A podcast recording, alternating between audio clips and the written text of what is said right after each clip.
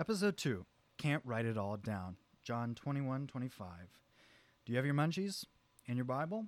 Because it's time to masticate. I love that word. I'm Max. This is Snacking on Scripture. Let's go.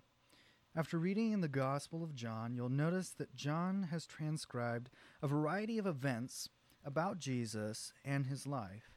And in the very last verse in his Gospel, he writes, Now there are also many other things that Jesus did.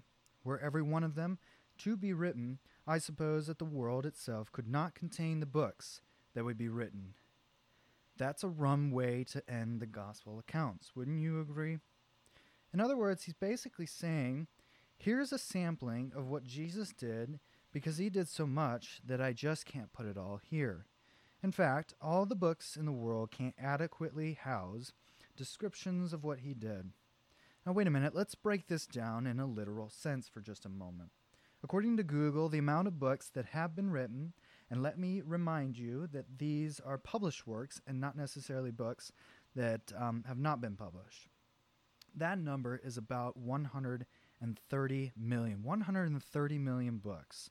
Now, if we just take an average page number for books, let's say 300, that would mean that there would be 39 billion plus pages that could have been written about Jesus and the events of his ministry. And that would not even fill up the entire world. Could there really be that many pages written about what Jesus did? I certainly don't know. I'm being very literal here for a reason, just to give some perspective about this. But I love the way that he ended his gospel account. Why? Well, I think about it this way. He evinces his all at the end of the book. He ends it in absolute, uncomprehending adoration. He acknowledges his ineffectual attempt at giving us a depiction of the life of Christ. Many scholars have thought that this is what is considered a hyperbole. That is, an exaggerated statement not meant to be taken literally. And the reason I put it in a literal sense, just for a second, is because I wanted to see and examine the large extent to which John here references. It can be suggested that the exaggeration, in and of itself, is something to explicate the enormity and the grandeur of the, of the real thing. He scales it up large because that's the richness and the grandeur of Christ. Christ and his ministry are the only things worthy and apposite of such an illustration. Perhaps it's blown up to elevate Christ without leading to falsity. Can an exaggeration like that really be honoring to Christ? But wait a minute.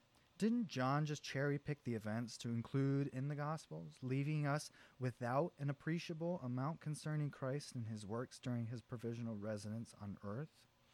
I don't think so. What we've been given is sufficient within the book of John.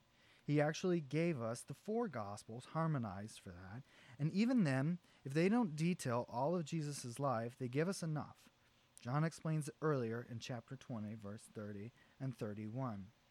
Now Jesus did many other signs in the presence of the disciples, which are not written in this book, but these are written so that you may believe that Jesus is the Christ, the Son of God, and that by believing you may have life in his name.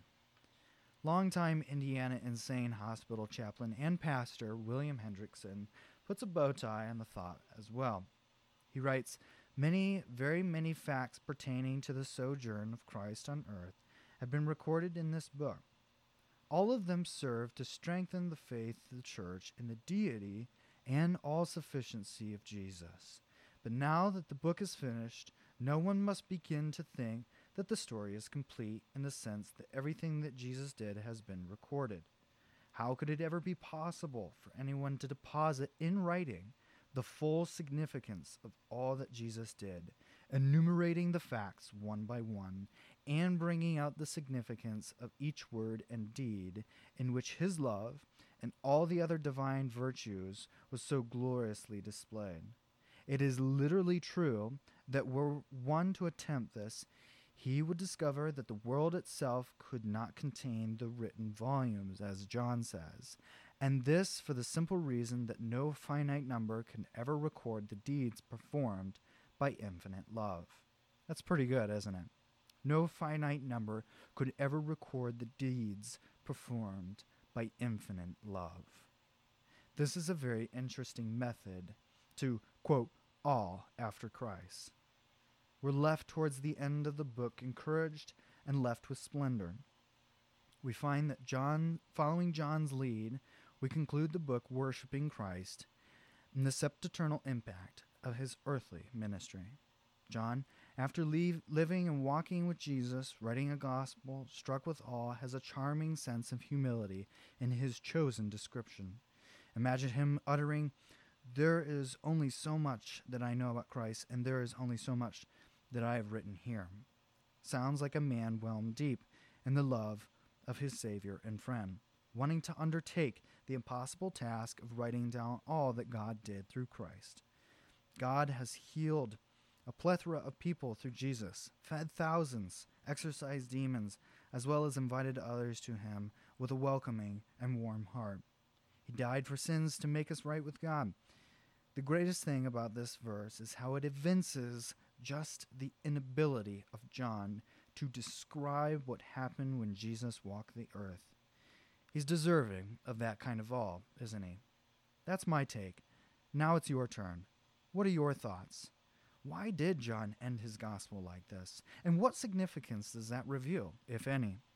See to those answers. Until next time, I'm Max, and this has been me snacking on Scripture.